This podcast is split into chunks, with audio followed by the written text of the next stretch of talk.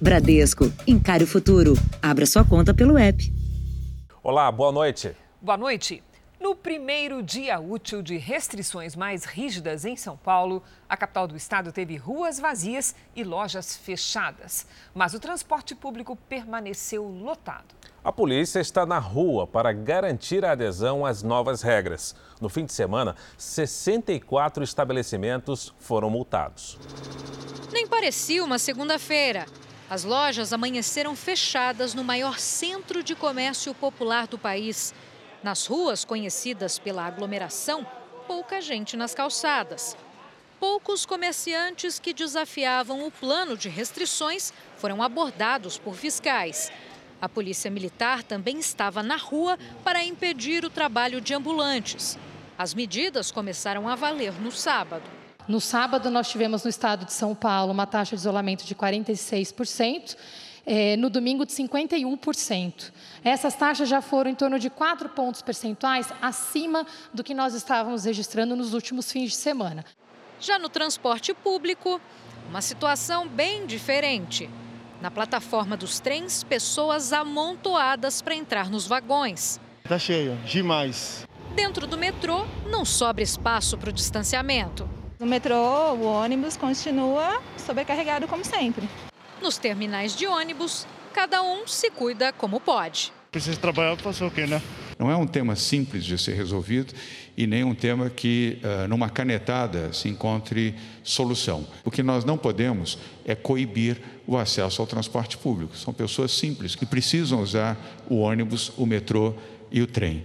A medida vai valer até o dia 19 de março. É uma tentativa de conter o avanço do coronavírus no estado. Hoje, oito em cada dez vagas de UTI estão ocupadas, uma média de duas mortes a cada hora. O governo anunciou a criação de quase 300 novos leitos e praticamente metade para pacientes graves.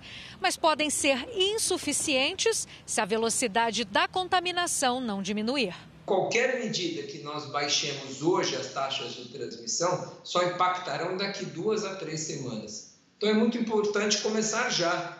Nós não podemos mais retardar, porque em muitas cidades nós já estamos no limite da capacidade de assistência de saúde. São Paulo começa a vacinar na próxima segunda-feira, dia 15 de março, idosos com 75 e 76 anos.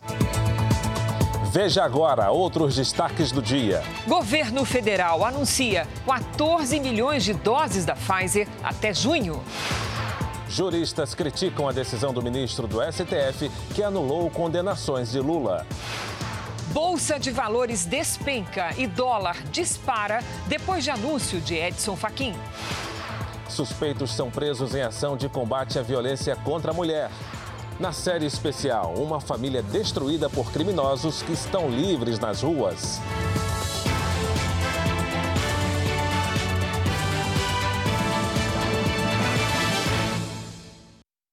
Oferecimento Next, o banco digital que faz acontecer.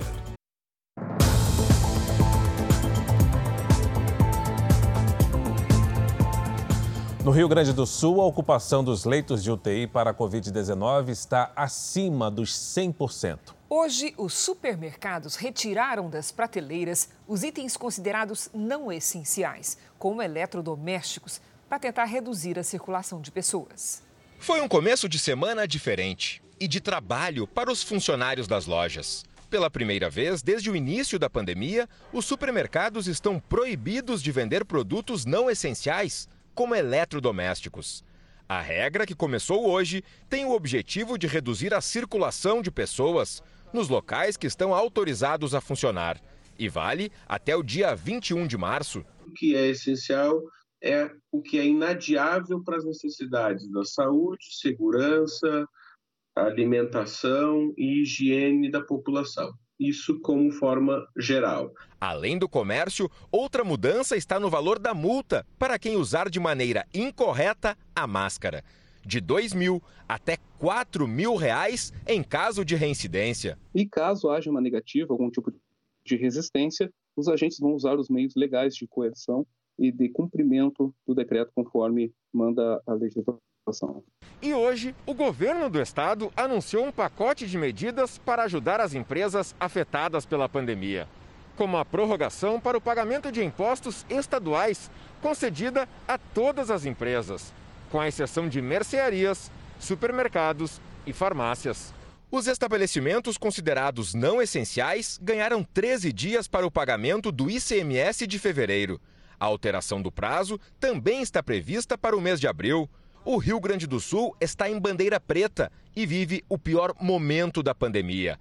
Pela terceira semana seguida, as UTIs estão lotadas. No estado, o índice de ocupação é de 104%. Na capital, Porto Alegre, passa de 110%. Em reunião virtual com governadores hoje no Rio de Janeiro, o ministro da Saúde disse que espera entregar até 28 milhões de doses de vacina aos estados ainda em março. Eduardo Pazuello responsabilizou um laboratório indiano pelo atraso nas entregas. Os governadores se reuniram por videoconferência na Fundação Oswaldo Cruz com o ministro da Saúde, Eduardo Pazuello. Ainda este mês, o ministro garantiu que devem chegar entre 25 e 28 milhões de doses das vacinas Oxford AstraZeneca e Butantan Sinovac. Pazuello culpou o laboratório indiano Serum pelas mudanças na previsão de entrega de novos lotes. Primeiramente, deveria ser a matéria-prima, o IFA.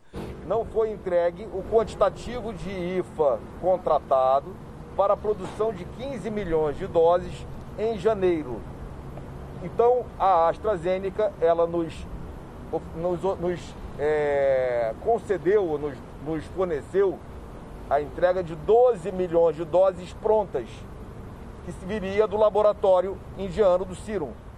E esse laboratório vem fazendo uma postergação na entrega. Então, só até agora vieram 4 milhões, ainda faltam 8. Já estão nas mãos da Agência Nacional de Vigilância Sanitária os relatórios sobre o primeiro lote de vacina fabricado pela Fiocruz aqui no Rio de Janeiro. O imunizante passou nos testes feitos pelos pesquisadores. Com o sinal verde da Anvisa, será possível produzir em escala industrial. A Fiocruz acredita que essa autorização é o caminho para o registro definitivo do imunizante. Hoje a gente completa é, todas as exigências que a Anvisa nos fez, né, e agora ela tem condição de avaliar e nos dar o, o registro definitivo. Depois de um atraso por causa de falhas técnicas nas máquinas, a Fundação deve entregar ainda este mês 3 milhões e 800 mil doses da vacina. A falta de leitos em UTI tem sido um desafio para familiares e médicos. A justiça tem sido a alternativa para tentar garantir atendimento aos pacientes. No bilhete, escrito num receituário médico, as palavras tremidas do marido pedindo socorro. Não aguento mais. Me ajuda, amor. Ele achava que ele ia morrer lá dentro. E aí ele falou que mesmo que a gente gastasse dinheiro para eu procurar um hospital particular, né? Depois de muita espera, Sara obteve na justiça uma liminar para que o estado ou o município desse um leito para o marido. Mesmo com a liminar deferida pelo juiz, nós não conseguimos a vaga. A vaga saiu quatro dias depois. Em Goiás, a rede pública está com mais de 99% de ocupação dos leitos de UTI. A gente não pode balizar o meu comportamento enquanto cidadão baseado na existência ou não na existência de leito. A questão de ir por leito não me garante sobrevivência. A situação também é crítica para a rede particular do estado de Goiás. A taxa de ocupação chegou hoje a 100%. A falta de leitos para pacientes com a Covid-19 atinge outras partes da região centro-oeste. No Mato Grosso, já são mais de 6 mil mortos em todo o estado. A ocupação dos leitos de UTI é quase que total. Nos nossos hospitais, nós temos limitação física, não tem espaço sobrando. Nós não temos hoje nenhuma cama sobrando dentro dos hospitais. Portanto, como nós ainda temos um, número substancial de leitos de enfermaria Covid, especialmente para Covid, nós vamos transformar a parte de enfermarias em leitos de UTI. No Distrito Federal, a taxa de ocupação das UTIs está está em quase 85%. O novo decreto institui toque de recolher das 10 da noite às 5 da manhã. Quase 5 mil pessoas já morreram com a doença. Situação gravíssima também na região sul, que é uma das que mais sofrem com a falta de UTI. No Paraná, mais de mil pacientes graves esperam por uma vaga para tratamento intensivo. Já Santa Catarina pediu ajuda a outros estados. Só que uma decisão que obrigava o governo federal a fazer a transferência de pessoas internadas foi derrubada. As imagens feitas dentro do hospital em Londrina, no Paraná, mostram um homem passando mal em um leito de enfermaria. Ai. Socorro. Mesmo com a máscara de oxigênio, o paciente com Covid tem dificuldades para respirar. O atendimento chega, mas o homem de 50 anos morre antes de ser transferido para a UTI. O Paraná tem mais de mil pessoas com a doença à espera de leitos de terapia intensiva. Com os hospitais lotados, os Ministérios Públicos Federal e Estadual pediram à Justiça a transferência imediata de pacientes da região de Londrina para outros estados. O mesmo aconteceu em Chapecó, no oeste de Santa Catarina. Somente nessa região, 181 doentes aguardam leitos de UTI.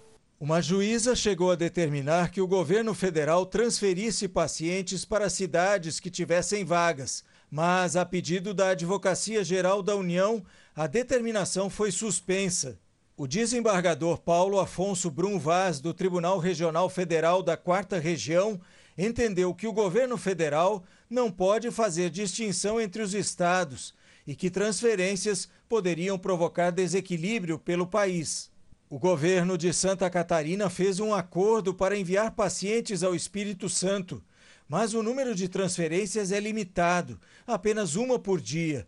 O fim de semana foi de fechamento total das atividades econômicas em todo o estado e podem surgir novas medidas. Em Lages, na Serra, a prefeitura suspendeu as aulas presenciais e determinou o fechamento do comércio por uma semana. Pode ser antipática, mas é uma medida de coragem necessária para esse momento. O governo da Bahia prorrogou as restrições à circulação de pessoas na região metropolitana de Salvador. O Nordeste tem índices preocupantes de lotação dos hospitais, com pacientes na fila à espera de um leito. O estado com maior ocupação de vagas de UTI no Nordeste é Pernambuco, onde o índice chegou a 96%. As medidas restritivas seguem até a próxima semana. O Rio Grande do Norte tem mais de 92% de ocupação. O toque de recolher foi ampliado no estado.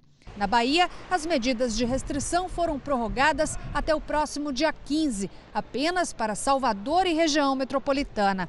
Apesar da proibição, muita gente ainda tem frequentado praias. Algumas no litoral norte baiano tiveram que ser esvaziadas. Nosso município já não tem mais leito, então nós estamos aqui na praia tentando é, a colaboração de todos os banhistas que acatem o decreto municipal, que fiquem em casa. Em Salvador, a prefeitura teve que interditar bares que insistiram em abrir. A cidade teve aumento de 50% nas denúncias de poluição sonora e aglomeração em casas. No interior do estado, as determinações de fechamento das atividades não essenciais valem das 6 da tarde do dia 12 até as 5 da manhã do dia 15. Hoje, a taxa de ocupação para leitos de UTI aqui na Bahia chegou a 86%. Pelo menos 390 pessoas aguardam por uma vaga para tratamento da Covid nos hospitais. Em situação de pré-colapso, o sistema de saúde já enfrenta dificuldades para atender a pacientes com outras enfermidades. É para procurar uma UTI o mais rápido possível. Vai deixar ele morrer por causa de uma falta de ar? Vamos aos números de hoje da pandemia no Brasil. Segundo o Ministério da Saúde, o país tem mais de 11 milhões e 51 mil casos da Covid-19. São mais de 266 mil mortos. Foram 987 registros de mortes nas últimas 24 horas. Também entre ontem e hoje, 25 mil pessoas se recuperaram. No total, já são mais de 9 milhões 782 mil pacientes curados e mais de 1 milhão seguem em acompanhamento. Veja a seguir: acordo do governo com a farmacêutica Pfizer garante 14 milhões de doses até junho. E na série especial, a impunidade aumenta a dor de famílias que perderam pessoas queridas em crimes violentos.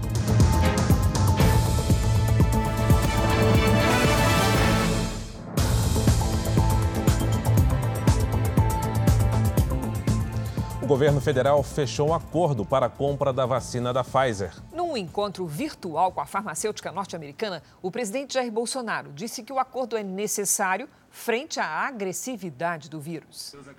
A videoconferência com o diretor executivo da Pfizer foi no Palácio do Planalto. Durante a reunião, o governo discutiu o contrato com a farmacêutica americana. Reconhecemos a Pfizer como uma grande empresa mundial, um grande espaço no Brasil também. E em havendo, repito, possibilidades, é, nós gostaríamos de fechar contratos é, com os senhores até pela, pela agressividade que o vírus tem se apresentado no Brasil. Depois de meses de desentendimentos com a empresa, o governo anunciou a entrega até o meio do ano de 14 milhões de doses da vacina da Pfizer. O que, é que nós estamos conseguindo? Que é basicamente aumentar os lotes a curto prazo, de vacina a curto prazo, é, e também a antecipação do que seria no último trimestre do ano para passar para o terceiro trimestre, uma boa parte dessas vacinas. Então, de forma que a gente possa, em mais é, esses dois próximos trimestres aí, a gente possa ter obtido a vacinação em massa que nós queremos. Né? O Ministério da Saúde afirma que o país passa a ter a capacidade de imunizar um milhão de pessoas por dia. O empenho do governo na busca por mais vacinas demonstra preocupação com o avanço de novas variantes do coronavírus. O entendimento é de que o Brasil só voltará à normalidade com a vacinação em massa. Nesta segunda-feira, o presidente Jair Bolsonaro falou que não irá decretar o bloqueio das atividades no país, uma resposta aos governadores, que mantêm conversas para adotar medidas de isolamento social em conjunto. Alguns querem que eu decrete lockdown, né? Não vou decretar. E pode ter certeza de uma coisa: o meu exército não vai para a rua para obrigar o povo a ficar em casa. O meu exército, que é o exército de vocês. Então fique tranquilo, tocante a isso daí. Agora vamos ver até onde o Brasil aguenta esse estado de coisa aí. Eu quero paz, tranquilidade, democracia, respeito às instituições, mas alguns estão estão se excedendo. Jair Bolsonaro está próximo de anunciar a filiação a um novo partido. O presidente deve ir para o PMB, Partido da Mulher Brasileira, para disputar a reeleição no ano que vem. Sem conseguir criar o Aliança pelo Brasil, o presidente tem negociações avançadas para assumir o comando do PMB e deve até trocar o nome da legenda. Eu estou namorando outro partido, tá? Sério? Onde eu seria dono Ai, dele. É como alternativa se não sair o Aliança. Você está entendendo? Não é essa quando você está namorando um cara, tudo errado, você namorar aquele outro. Não é essa não. Mas na política eu tenho que ficar ligado. Então há a possibilidade de eu ter um outro partido. Isso é bom. Porque a burocracia é muito grande. Vamos agora com a opinião de Augusto Nunes. Boa noite, Augusto. Boa noite, Cris. Boa noite, Fara. Boa noite a você que nos acompanha. A decisão do governo federal de comprar 138 milhões de doses das vacinas da Pfizer e da Janssen chegou em boa hora. Num país castigado pelo recrudescimento da pandemia de coronavírus, a certeza de que haverá imunizantes para todos é sempre um alento. O governo deve agora negociar a antecipação da entrega de vacinas já contratadas e buscar outras opções possíveis. Enquanto isso, estados e municípios precisam aperfeiçoar o sistema de vacinação.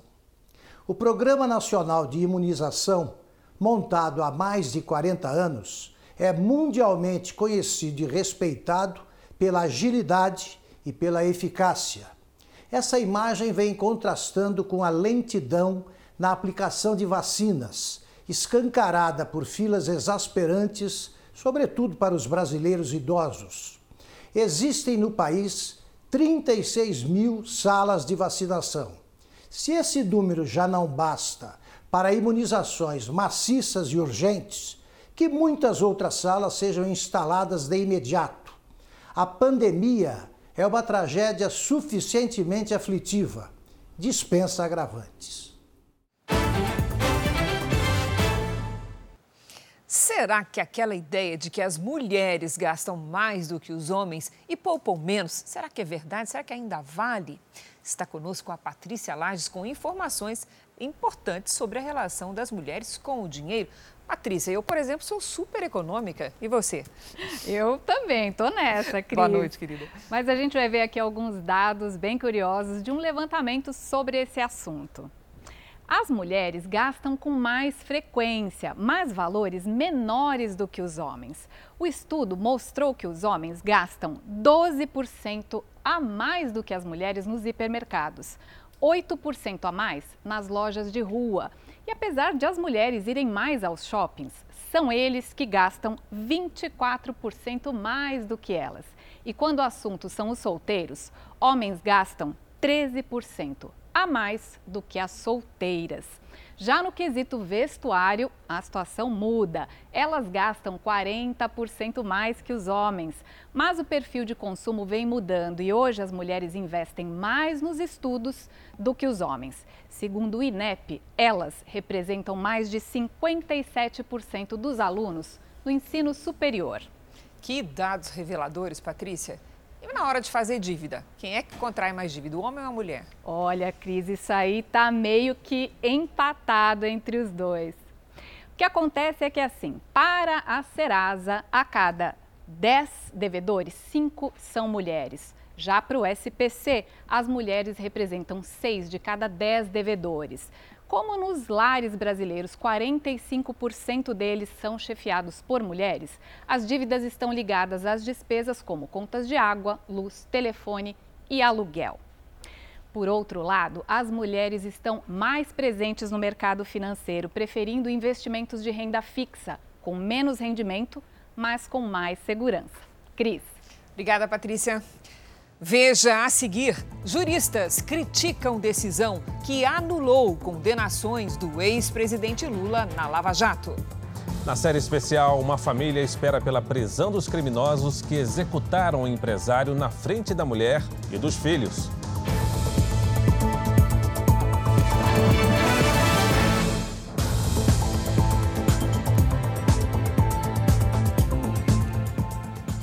Helicóptero da Record TV flagrou hoje um roubo de carga no Rio de Janeiro. O veículo foi levado para uma região controlada por traficantes. A carreta roubada foi levada para a comunidade do Urubu, na zona norte do Rio. A carga de arroz começou a ser descarregada no meio da rua. Parte foi deixada em frente a uma creche municipal. Bem perto dali, policiais militares se preparavam para entrar no local e tentar recuperar o carregamento.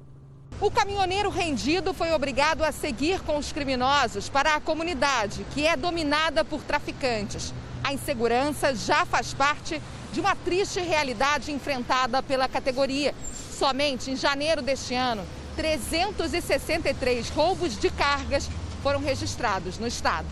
A gente vê em regiões, por exemplo, Rio de Janeiro, que muitas transportadoras ou não querem operar ou acabam cobrando um valor superior para fazer o transporte indo para lá ou passando por lá. Acaba encarecendo também para o consumidor final. Mais de mil fardos de arroz foram recuperados. Hoje, a polícia também fez uma operação em São Gonçalo para tentar prender integrantes de uma das principais quadrilhas de roubo de cargas da região metropolitana. Os criminosos chegaram a lançar uma granada que não detonou. O esquadrão antibombas foi chamado para desativar o explosivo. Na ação, um suspeito foi preso e outros dois morreram.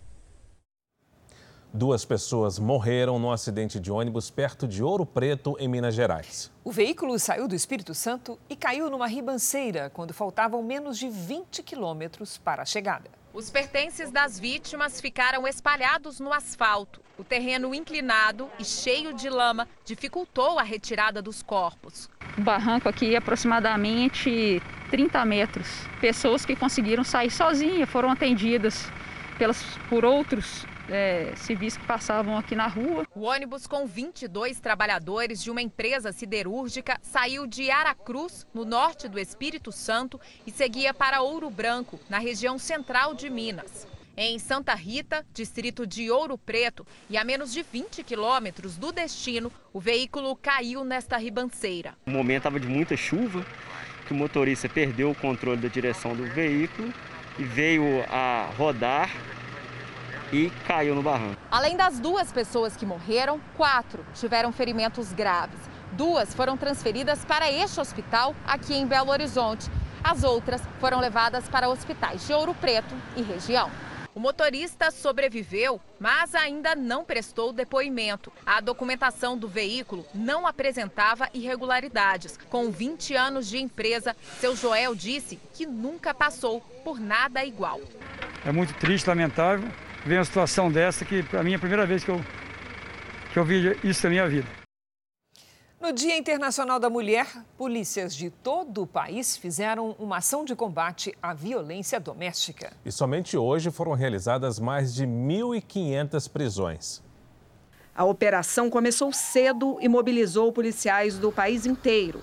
No Acre e no Amazonas, a polícia encontrou armas nas casas dos agressores entre elas uma espingarda. Na Bahia, 270 agentes cumpriram mais de 100 mandados de prisão em Salvador, na região metropolitana e no interior do estado. Na capital de São Paulo, foram mais de 200 mandados de prisão. Nós trouxemos aí uma tentativa de feminicídio e já entraram mais quatro, é, todos violência doméstica, lesão corporal. No Espírito Santo, a operação foi comandada por policiais mulheres. As equipes encontraram mais armas durante as buscas e apreensões. No Maranhão, vários agressores foram presos. A polícia usou até um helicóptero na operação. Também foram apreendidas armas e munição. No Rio de Janeiro, participaram da ação 150 delegacias do estado. No Rio Grande do Sul, a operação atendeu mais de 51 mil mulheres vítimas de violência. 180 agressores foram presos desde o início da operação, no dia 1 de janeiro. No Distrito Federal, os policiais tiveram que arrombar um portão para cumprir um mandado. Nesta outra casa, em Ceilândia, um homem foi preso e uma arma falsa foi encontrada com ele. A operação teve início no começo do ano e terminou no Dia Internacional da Mulher. Só hoje, 1.548 pessoas foram presas, 142 armas apreendidas e mais de 17 mil vítimas foram atendidas. Quanto maior os números do resultado da operação, isso simplesmente mostra que o problema da violência contra a mulher é um problema muito grande. Para denunciar esse tipo de comportamento, existem dois telefones: o Disque 100 e o Disque 180. As denúncias são anônimas.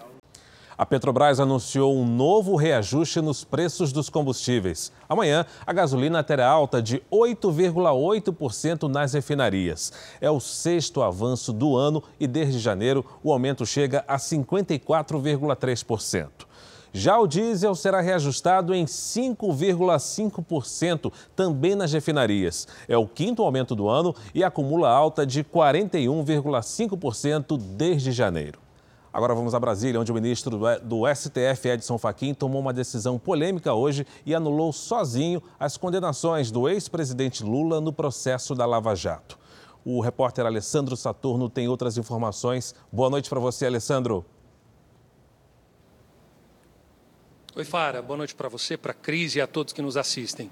Olha só, o ministro Edson Fachin, ele considerou que os casos em que Lula foi condenado não têm relação direta com o esquema de desvios da Petrobras e, por isso, não poderiam ser julgados pela 13ª Vara Federal lá de Curitiba. O ministro Fachin, ele anulou condenações em quatro ações penais que foram contra o ex-presidente Lula, todas elas proferidas pelo ex-juiz Sérgio Moro e pela juíza Gabriela Hardi. São elas os casos do triplex do Guarujá, o caso do sítio de Atibaia e também dos recursos recebidos pelo Instituto Lula. Essa foi a primeira vez que o ministro analisou aí um pedido da defesa, especificamente tratando sobre a competência da Justiça Federal lá de Curitiba envolvendo Lula. Agora o ministro Edson Fachin encaminhou os casos para a Justiça Federal aqui do Distrito Federal que vai dizer se os processos eles vão ser validados ou aproveitados. Cris Fara. Obrigado, Alessandro. A decisão de Faquim, um dos 11 juízes do Supremo, retirou da Justiça de Curitiba, no Paraná, todos os processos contra Lula. Na decisão, Edson Fachin extinguiu 14 processos que tramitavam no Supremo e questionavam se o então juiz Sérgio Moro agiu com parcialidade ao condenar Lula.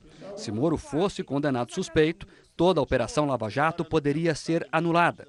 Agora, apenas um novo magistrado vai julgar Lula novamente, mas com as provas já apresentadas pelo Ministério Público Federal. Faquinha ainda destacou que não concorda com as medidas de envio dos processos de Curitiba para a Justiça do Distrito Federal, mas foi voto vencido, já que a maioria da segunda turma do Supremo, que cuida dos casos da Lava Jato, já tinha decidido dessa forma. Na decisão, Faquin reforça que não julgou o mérito dos processos contra Lula, ou seja, não inocentou Lula, só anulou as sentenças para que a Justiça Federal de Brasília decida o que fazer. O novo juiz do caso vai poder decidir se reaproveita o trabalho feito por Curitiba ou se reinicia todo o processo desde o recebimento da denúncia. De qualquer forma, a decisão pode abrir caminho para o ex-presidente disputar as eleições. Em nota, a 13ª Vara Federal de Curitiba informou que cumprirá a decisão e enviará os processos à Justiça Federal do Distrito Federal. Já a defesa de Lula diz que a decisão é o reconhecimento de que sempre esteve correta na longa batalha jurídica. Juristas ouvidos pelo Jornal da Record criticaram a decisão do ministro Edson Fachin. O ministro Edson Fachin anulou as condenações, em segunda instância, do ex-presidente Lula relacionadas às investigações da Operação Lava Jato. Fachin declarou que, embora a questão da competência já tenha sido suscitada indiretamente, é a primeira vez que o argumento reúne condições processuais de ser examinado, diante do aprofundamento e aperfeiçoamento da matéria pelo Supremo Tribunal Federal. Para o advogado João Paulo Martinelli, especialista em processo penal, a decisão pode afetar a credibilidade do Supremo. Acho que é uma decisão tardia, né? É, isso pode trazer consequências graves para o, o Supremo. Vamos aguardar para ver o, se vai ter recurso, é, se vai para a turma. Né? O jurista Ives Gandra Martins acredita que o caso deveria ter sido levado ao plenário do STF. E não plenário virtual, o plenário presencial, porque indiscutivelmente isso vai trazer um novo componente político neste momento em que o Brasil está envolvido em duas crises evidentes, a da pandemia e a crise econômica. A determinação de anular condenações do ex-presidente Lula também repercutiu no mercado financeiro. O dólar teve a maior alta desde maio do ano passado e a Bolsa de Valores de São Paulo fechou em forte queda. Em Brasília, a Procuradoria-Geral da República já avisou que vai recorrer da decisão do ministro Edson Fachin. Ele falou em nome do Supremo Tribunal Federal, anulando o trabalho de 16 ministros anteriormente, o juiz da primeira instância, os três desembargadores, os cinco ministros do STJ e os seis ministros do Supremo, que tinham decidido em diversas instâncias. No início da noite, o presidente Jair Bolsonaro comentou a anulação das condenações do ex-presidente Lula. Qualquer decisão dos 11 ministros é possível você prever o que eles pensam, né? O que botam no papel. O Luiz Faquin, é, ele tinha uma forte, sempre tem uma forte ligação com o PT. Então não nos, não nos estranha uma adesão nesse sentido. Né? Mas obviamente é uma adesão monocrática, mas vai ter que passar pela turma, não sei, ou pelo plenário para que tenha a devida eficácia. Agora, todo mundo foi surpreendido com isso daí. Afinal de contas, as bandalheiras que esse governo fez é, estão claras perante toda a sociedade. Voltamos a falar agora sobre as ações de combate ao coronavírus. Uma casa que promovia um show de pagode foi interditada em São Gonçalo, na região metropolitana do Rio de Janeiro. O evento reunia mais de mil pessoas na noite de domingo. O decreto da Prefeitura de São Gonçalo determina o fechamento de bares e restaurantes às seis da tarde. A casa também não tinha alvará para realizar shows. O responsável pelo espetáculo clandestino foi multado e o público orientado a desocupar o local. Os Estados Unidos se aproximam de 100 milhões de doses aplicadas de vacinas contra a Covid-19 e registram forte queda no número de casos. Os imunizantes são das farmacêuticas Moderna e Pfizer BioNTech. Agora, em março, a média móvel de novos casos de Covid-19 diminuiu quase 75% em comparação a janeiro, maior pico da doença desde o início da pandemia. Foram registrados quase 250 mil casos em janeiro. Em março, mais de 62 mil. A comitiva brasileira em Israel se encontrou hoje com o primeiro-ministro Benjamin Netanyahu. O principal assunto foi o combate à pandemia do coronavírus. Cooperação. Essa é a palavra-chave da visita da comitiva brasileira em Israel, principalmente na produção de vacinas e novos tratamentos contra a Covid-19. Hoje, a delegação foi recebida na casa do primeiro-ministro Benjamin Netanyahu. Reunião excelente. Nesse momento, nós eh, queremos muito concentrar no tema do combate ao Covid, na cooperação tecnológica, científica Brasil-Israel. Também foram discutidos assuntos de segurança e as relações entre os dois países, inclusive a mudança da embaixada brasileira de Tel Aviv para Jerusalém, que ainda não tem uma data para acontecer. A mudança da embaixada de Israel, eu acho que já está madura. O presidente Jair Bolsonaro nunca definiu uma data para essa mudança. Como o mandato presidencial termina no final de 2022, certamente até o ano que vem a gente vai ver isso acontecer. Hoje cedo, a equipe se reuniu com representantes do Ministério da Saúde de Israel para tratar da troca de informações sobre novas tecnologias no desenvolvimento de vacinas. Eles também estão no mesmo estágio do desenvolvimento da vacina israelense. Então, essa cooperação no desenvolvimento das vacinas israelense e as três brasileiras vai ser muito importante para que a gente possa unir esforços para o desenvolvimento de mais vacinas que a gente possa levar para a população. O ministro de Relações Exteriores anunciou a formação de uma parceria entre cientistas brasileiros e israelenses para o combate à pandemia. Amanhã está programada a reunião com o hospital que desenvolveu o tratamento ExoCD24, conhecido como spray nasal, contra casos graves da Covid-19. O Brasil estuda ainda uma parceria com a Agência Espacial Israelense no programa Bereshit 2. Além de comandar uma missão à Lua em 2024, o projeto tem propostas pedagógicas para crianças dos dois países. Cidades de São Paulo, Minas Gerais e do Espírito Santo estão entre as que receberam a maior quantidade de chuva nesta segunda-feira. Vamos saber como é que fica o tempo amanhã? Conversando com a Lidiane Sayuri. Boa noite, Lid. Oi, Cris. Boa noite para você, para o Fara, para todo mundo aí do outro lado. Olha, seguimos com bastante chuva em áreas do centro e norte do Brasil. Agora à tarde, em Guarulhos, na Grande São Paulo, choveu em três horas, quase a metade da água esperada para o mês inteiro. A correnteza arrastou veículos e deixou pessoas ilhadas. Uma frente fria no litoral do Rio de Janeiro atrai a umidade da Amazônia e juntas elas viram uma espécie de fábrica de nuvens, distribuindo instabilidades do norte até o sudeste.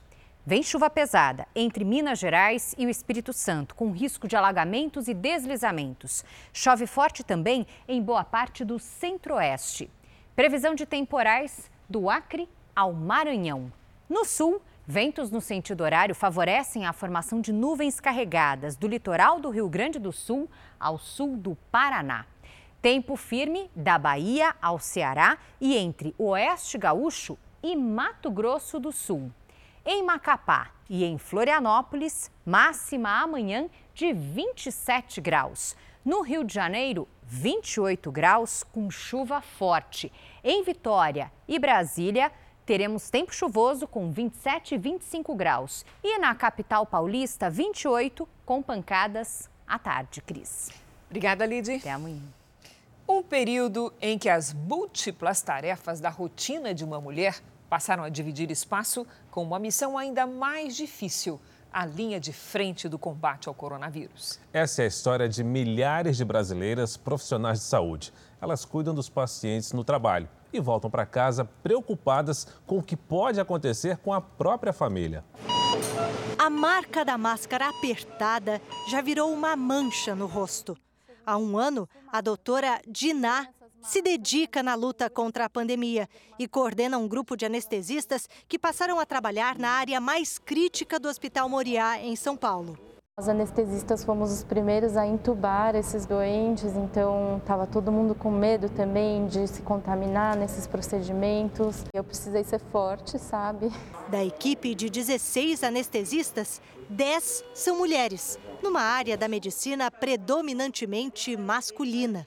A maioria da nossa equipe é de mulheres. Talvez as mulheres não tenham até, tido, até hoje tido as mesmas chances, sabe? Mas eu acho que essa pandemia também vem para mostrar que as mulheres são iguais ou mais, sabe? São iguais e estão ocupando posições de liderança. Paula é gerente da enfermagem e responsável por um grupo de 300 enfermeiros. Enfermagem, eu entrei muito influenciada por algumas por algumas grandes pessoas que eu, que eu lia e conhecia, então Florence Nightingale, Ana Neri, é, eu escolhi a minha profissão já conhecendo essas grandes, esses grandes nomes aí da nossa profissão. Né? O combate à Covid-19 tem sido feito por mãos femininas, em sua maioria. De cada 10 profissionais da linha de frente, sete são dessas pessoas que fazem múltiplas jornadas no trabalho e depois em casa. Elas cuidam dos pacientes e também dos filhos, dos maridos, dos pais são mulheres que agora, além de preocupadas, estão esgotadas. Maiara está assim. Ela trabalha no setor de internação e há mais de um ano não tem férias. Ela mora com a filha de 10 anos e com a mãe, que tem comorbidades e é do grupo de risco. A gente se preocupa com a nossa família em casa, né? Fica preocupada de levar algum vírus para casa e o pessoal de casa pegar por conta da gente. A doutora Daniele já lutou contra a Covid dentro de casa. Ela se infectou no hospital onde trabalha, no ABC Paulista, e acabou passando para a filha, de três anos, que ela cria sozinha. A mãe agora veio de Minas para ajudar e é o grande exemplo para Daniele. É um grande exemplo de mulher que me inspira. Você vê, ela largou tudo, mudou de cidade, porque ela já está comigo há vários meses, para cuidar da minha filha, para me ajudar. Mulheres como Mônica Calazans dão lições de força. A enfermeira do Hospital das Clínicas, primeira brasileira a ser vacinada, será sempre a imagem da coragem dessas combatentes na guerra contra o coronavírus. Feliz Dia das Mulheres, de coração. Beijo no coração de todas as mulheres batalhadoras e que vivem intensamente. Beijo a todas. O podcast JR 15 Minutos de hoje fala sobre as dificuldades enfrentadas por mulheres de baixa renda na busca por emprego. Você pode ouvir no r7.com, Play Plus e nos aplicativos de podcast. E agora a nossa série especial. De cada 10 crimes no Brasil, 7 não são esclarecidos. E o que os especialistas dizem é que o índice de punição de quem comete homicídio é menor ainda. Para quem perdeu alguém querido, a impunidade é sinônimo de injustiça, como para a família de um empresário do interior de São Paulo. Há dois anos, ele foi morto numa ação envolvendo criminosos. Quatro continuam foragidos.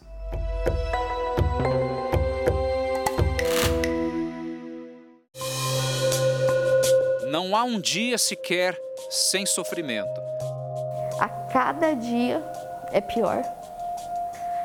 Sem palavras. A dor de perder uma vida pela violência é ainda mais difícil de aceitar. Foi uma atitude tão covarde da parte deles que não pensaram nem nos filhos, nem em mim e em ninguém. E a revolta é ainda maior quando a justiça não pune todos os envolvidos. Que eles paguem, paguem, presos pelo ato covarde que eles tiveram.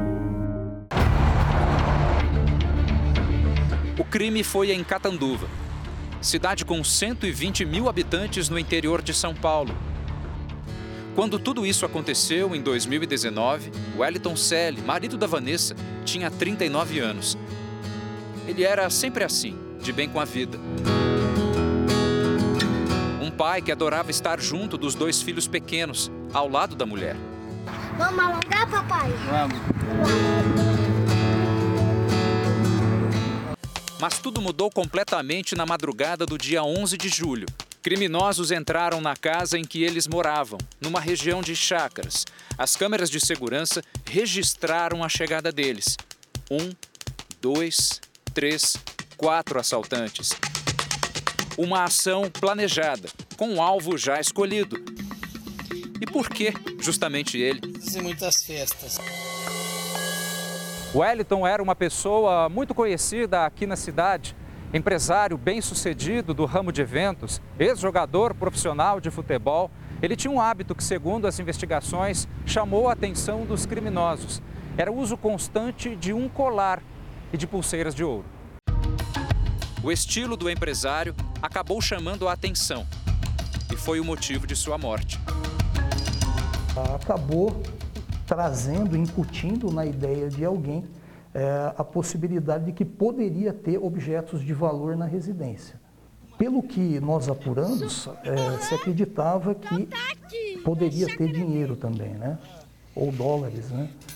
É o que a Vanessa conta. Os assaltantes chegaram certos do que queriam fica quieto e passa a se colar. Eles falaram assim para um da ponta, eu não me recordo porque eu não vi o rosto de nenhum, mas falou assim, dá, um, dá uma facada nele aí. Em seguida, ele tomou uma coronhada. Eu falei, amor, entrega tudo. Aí ele olhou para mim e na hora que ele olhou, que ele viu o Cauã, ele olhou para mim, fez assim, não, deu um pulo, passou por todos. Wellington, então, correu para esta outra parte da casa e tentou abrir esta porta. Mas ao chegar, já tomou o primeiro tiro e foi pelas costas. Um dos disparos acertou a parede. Em seguida, ele ainda tentou sair por esta outra porta, mas não conseguiu. Nesse exato ponto, ele se rendeu. Mesmo assim, foi executado. Na casa, hoje alugada, ainda estão marcas de outros disparos. Vanessa e o filho mais velho, na época com 9 anos, assistiram à morte de Wellington. Foi desumano, é inadmissível deles não pensarem que era uma estrutura familiar. Até hoje, o garoto tem dificuldades. Durante um ano, ele dormiu com um colchão no chão, longe da janela. Aí eu falava, filho, vem dormir com a mamãe. Não, mamãe. Eu falei, por quê? Porque estava próximo à janela e ele falava assim: se alguém abrir para atirar em mim, não dá tempo de eu correr embaixo da cama para me esconder. Sem falar do antidepressivo que ele tem que tomar todos os dias, sem falar da terapia que ele teve que fazer e tem que fazer ainda. 23 minutos. Esse foi o tempo que os criminosos levaram para destruir toda a família. Eles fugiram pelo mesmo local que entraram. As imagens de segurança mostram quatro pessoas participando do crime, mas a polícia sabe que o plano envolveu pelo menos o dobro. Para este assalto, diz o delegado, a quadrilha se articulou com criminosos de outros locais. Nós já apuramos envolvimento é, com é, criminosos de Ribeirão Preto e principalmente de São Paulo. Então, eles de fato mantêm esse contato e se auxiliam mutuamente na prática desses crimes. Até agora, só quatro pessoas foram presas. Dos que entraram na casa, segundo as investigações, apenas dois: Wallace Barra dos Santos e Ronaldo Benedito Vitório. Outros quatro estão foragidos: Emerson de Oliveira, Jefferson Coutinho dos Santos, Renan Rodrigues Teodoro, Nelson Batista Brito. A polícia ainda suspeita de um outro integrante, ainda não totalmente identificado, conhecido apenas como Irmão Lucas. Todo o serviço de investigação, não só de Catanduva, né, da, da, da delegacia da, da DIG de Catanduva, mas do estado todo, do Brasil todo. Esses mandados se encontram no Banco Nacional de Mandados de, de Prisão. Depois que perderam o único filho, os pais de Wellington lutam para prosseguir. A gente estava sempre junto, é para ir pescar, é para é festa, qualquer coisa, a gente estava sempre junto, sempre junto. Então é muito grande o, a recordação que eu tenho dele. Acabaram não levando nada nada, levaram o principal que é a vida dele, né? Agora para que fazer uma judiação dessa? O que me está me dando um pouco de força é meus netos. Só abaixo de remédio, eu e meu neto.